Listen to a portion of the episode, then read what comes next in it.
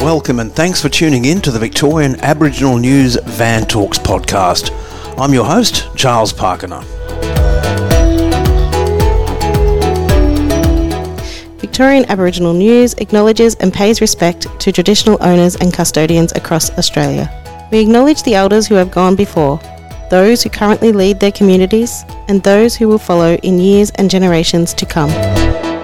Throughout 2023, Thomas Mayo became well known right across Australia as one of the main leaders in the campaign for the Yes vote for what would have hopefully been a constitutionally enshrined First Nations voice to Parliament. It's now been nearly four months since that referendum, and we've caught up once again with Thomas, who appeared quite regularly on the precursor to the Van Talks podcast, the Referendum 23 tapes. Thomas, thanks for joining us once again on Victorian Aboriginal News, the Van Talks podcast. Thanks, brother. It's good to be here again. Well, Thomas, after the referendum, we saw an, an enormous number of support groups asking the question where to from here. Now, you've been at the forefront for six years, carrying around that beautiful document. You've been full time campaigning around the country, been in the media, been doing presentations. Now, people are still looking to you for that leadership and guidance. So, whether you want it or not, you're in that position. From your perspective, what is your response to that question of where to from here? And this is to Aboriginal and non Aboriginal people, brother. Well, I think the first thing is that no wasn't a no to progress. You know, it was no to enshrining a voice in the constitution, and yeah. um, you know that was the the very disappointing result. But uh, we need to continue to fight for justice, and justice is is the word. It's well overdue. We need the six million people that voted yes, and all of those wonderful people that volunteered to continue their solidarity and to get louder and prouder about it. What is justice, though? You mentioned that word, you mentioned it a couple of times there, but in real terms, what does justice mean? We thought before it was going to be the voice as the first stage. What specifically well, should voice, we be fighting for? The voice was only ever a path to justice. Yeah. Justice is a nation that no longer has a gap between Indigenous and non Indigenous people in life expectancy and health outcomes and education outcomes and all the rest, uh, incarceration rates. That's what justice means. It means equity in that regard. It means more control over our land, the ability to decide what happens on country, to revitalise our languages and to speak them proudly and practice our culture proudly, but also to see a nation that celebrates the foundation that is Indigenous culture and heritage. And there's many ways to define justice, but I think the, the summary is a nation where there is no more gaps, where, you know, we enjoy a full and healthy life and our children have as, as much of a future as anyone else. What would you say, though, to those people, a lot of those non Aboriginal supporters who came out in their tens of thousands during the campaign for the voice to Parliament, for the referendum? What would you say to them, to those who are now feeling, well, they're feeling weakened, they're experiencing what our people have felt for so long, for the first time, really? What do they do from now? Do they join reconciliation groups? Do they start up their own initiatives? Do they work with local Aboriginal communities? What are some calls to action that you'd like to put out there? Well, they do all of those things and truth telling yeah. as well. Not only truth telling about the past, and that continues to be really important, but truth telling about what happened in 2023. It's important that none of the politicians that were so dishonest to the Australian public throughout that are ever rewarded for that dishonesty. Peter Dutton, Senator Price, yeah. uh, you know, leading people to think that they were going to lose something if the referendum got up. Uh, an absolute disgrace, and they should never be rewarded. So speak your truth. I think that in organisations, reconciliation action plans are still important. They're a, a form of commitment they, you know, in those commitments can be truth telling. It is a way of getting things done. So I encourage that to continue. Those are just some simple things that people can do.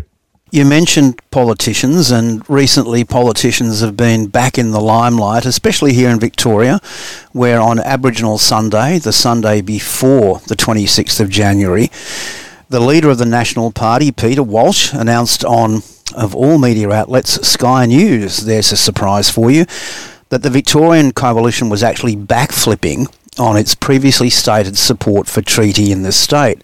Now, this was preceded by statements in New South Wales and the Northern Territory, where the opposition was seemingly getting a little bit strong and cocky after its result in October, and they were turning their back on treaty. It does seem that the support for voice, treaty, and truth is being subjected to an even greater level of negativity from the right wing, from the conservative media, from the conservative politicians. What concerns do you have on this and what thoughts do you have on this? It is a sad truth that the people that pushed for a no result have taken it as a mandate that there should be no progress, and that's why it was the first thing that I said. Mm. Um, and in no way was that result a mandate for them to fight against any progress. And actually, they're actually fighting for regression in Indigenous affairs to take us back even further. And the reneging of support for a treaty is is just one instance of that.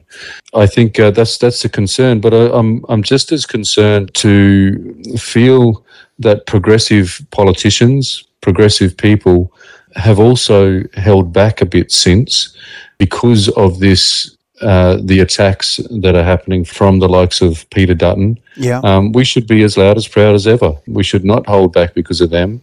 And I think that we should, those politicians, those leaders should have the debate that this was not a mandate to do nothing.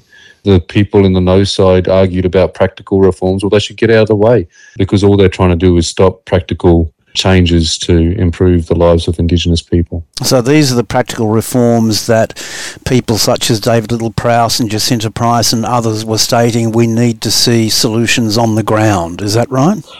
Well, any any success that Indigenous people have, mm. they're using it as a as a fear mongering opportunity. So where mob are able to get some land back or anything like that, they're blowing it up in the in the papers as if this huge land grab that everybody should be, you know, watching their backyards because of things like the result in the Tiwis, you know, where mm. there was uh, some success in from the Tiwi mob there.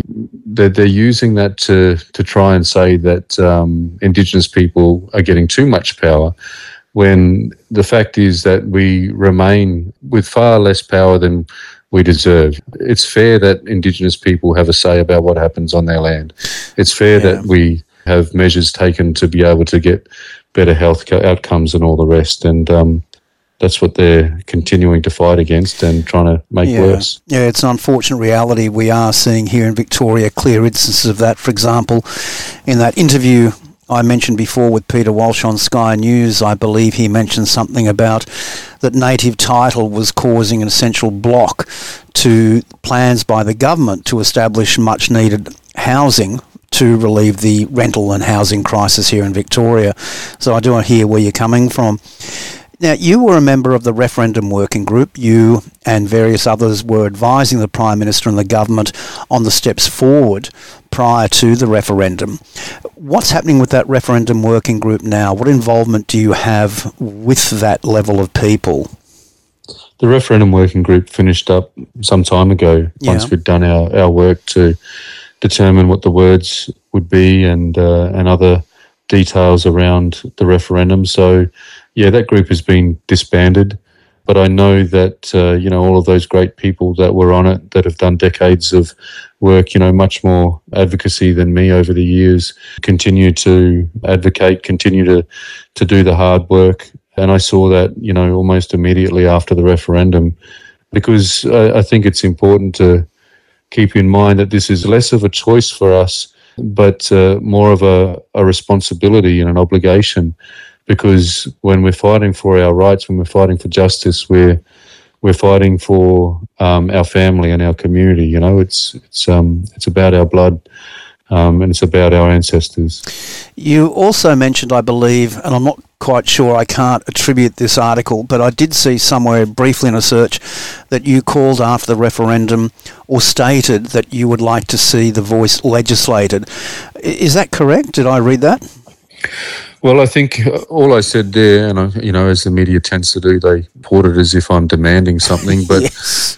uh, all I suggested was that the logic that we argued about listening to Indigenous people before yeah. you make decisions about them and setting up a formal structure that is able to do that, um, you know, resourced, uh, proper processes, elections of people, so it's a genuine authority speaking on, uh, you know, in, in representing Indigenous people. That is still a, a logical thing to do. It is still common sense. It's still an evidence way of improving things. So the coalition uh, and the No campaign basically argued that they would support a legislated voice, and their issue was enshrining the voice in the constitution. Yeah. But as soon as the referendum was lost, they said that they wouldn't support a legislated voice either. Um, it's just a political play for them. That's all people need to keep in mind when you hear anything out of Peter Dutton's coalition when it comes to Indigenous affairs. They've proved what they're all about. But um, a voice, a legislated voice, would be a smart thing to do. Do you think there are any chances of it happening with the current government and the current climate? Well, I think there's every chance of it happening in that in Victoria you've got the the assembly in South Australia, you've got a legislated voice, and uh, that state government has said they're pushing forward with that. Mm. There are various means of doing that in other states and territories, and I think it's very possible uh, but we, as the people, the audience, and all of your friends and family, and again, those people that supported the voice and did, did that work, continue that work now because we need popular support to convince governments to do what they should do for, for Indigenous people. And we'll get to that in just a minute. One of the things that I hear in your voice now, and we heard all during the campaign and the years leading up to that, is this absolute level of calmness. Now, during the campaign, you were accused of being a communist. You were the subject of a racist ad. You had attacks on your ancestry, death threats. You really were one of the prime focus points for all the nastiness that could possibly be manifested by the No campaign. That and more. Yet, despite all that, you really did maintain this incredible level of calm. Something that impressed everybody. How important is maintaining that calm during ongoing campaign and advocacy? It's important because it's all about getting that bite from us. They they know that it turns off Australians if we fall into the angry black man trope. Yeah. Is what they were trying to get from me. Sure. I was able to stay calm because I knew what they were up to. That was their game, but it's also about intimidation, and I wouldn't be intimidated by them. And it's still a game of intimidation for them. That's still their tactic because um, this same argument that, you know, the no vote was some mandate to regress and this attack on any progressive policy that's talked about is about intimidating them people, you know, those those people with the power to do things out of actually implementing those changes. So don't let them intimidate you. That's what I say to people. Stay calm because they hate that but be logical in the way that we do things, organize, organize numbers, turn up to the rallies. You know, I mean, we can, they, they have a go at you for getting uh, riled up at a rally and all that, but that's, you know, that's, that's what happens, you know, and especially after there's been another death in custody or, or something like that, mm. you know, mm. we, it's okay to be angry in those places, but it's got to be turned into action that can that can start to move things back our way again. Couldn't agree more. Thomas, what are you up to now? Uh, I'm very busy writing a book. You know, I know there's that question about how do we continue our solidarity. Oh, this is book number so seven, on, mate. Book number seven, isn't it? It'll be book number seven by the time it's published because I've got another one coming out in May. That'll be six um, about the Torres Strait flag. Uh, published that with Magabala Books, and oh, lovely. I co-authored that with um, Bernard Namok Jr. He's the yep. the son of the guy that created the Torres Strait flag. So that's a really really nice children's book. Tori-Jay Mordey is the illustrator. But then in June, I hope to have this. Uh, it's a very tight deadline, um, but I'm hoping to have it ready for June publication, um, and it's a book to guide people about um, uh, why we need to continue solidarity and how to take action. Um, that's what that book is going to be about. Can you give us a sneak peek into some of the key strategies you might be uh, putting forward in the book? Well, uh, uh, one of them is familiarity um, that hasn't been men- mentioned in this interview yet. So, yeah. one of the reasons why people were so easily misled to think the worst of us or to believe the the fear mongering is because they don't know us. Very few Australians know an Indigenous person. It was quite different to the same sex marriage yeah. plebiscite, where a lot of people had an LGBTQI person in their family that knew someone personally, that were friends with someone. As only around four percent of the population, Aboriginal and Torres Strait Islander people, a lot of a lot of Australians don't have a relationship with any of us. And so, you know, familiarity, introducing friends and family, not, not directly to an Indigenous person, because that's not possible, of course, yeah. but uh, all the time, but, um, but to our events, you know, to our stories, to our books. In some ways, this is truth telling, but I look at it as a way of inoculating people from the tactics that the No campaign used. Pearson, in his Boyer lecture in 2022, spoke about this.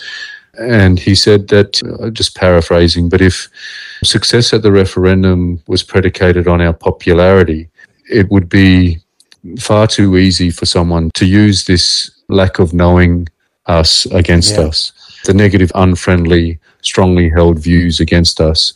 And he said it would be like shooting fish in a barrel inane but easy, heartless but easy, and that's what we would have we would have won if the opposition didn't choose to take up that gun and shoot the fish in the barrel from a position where they're supposed to be leaders that people look to, uh, and they were dishonest. But definitely, with that knowledge, with mm. that understanding beforehand within the greater community, would have been not so effective. Those tactics from the conservative side, it seems.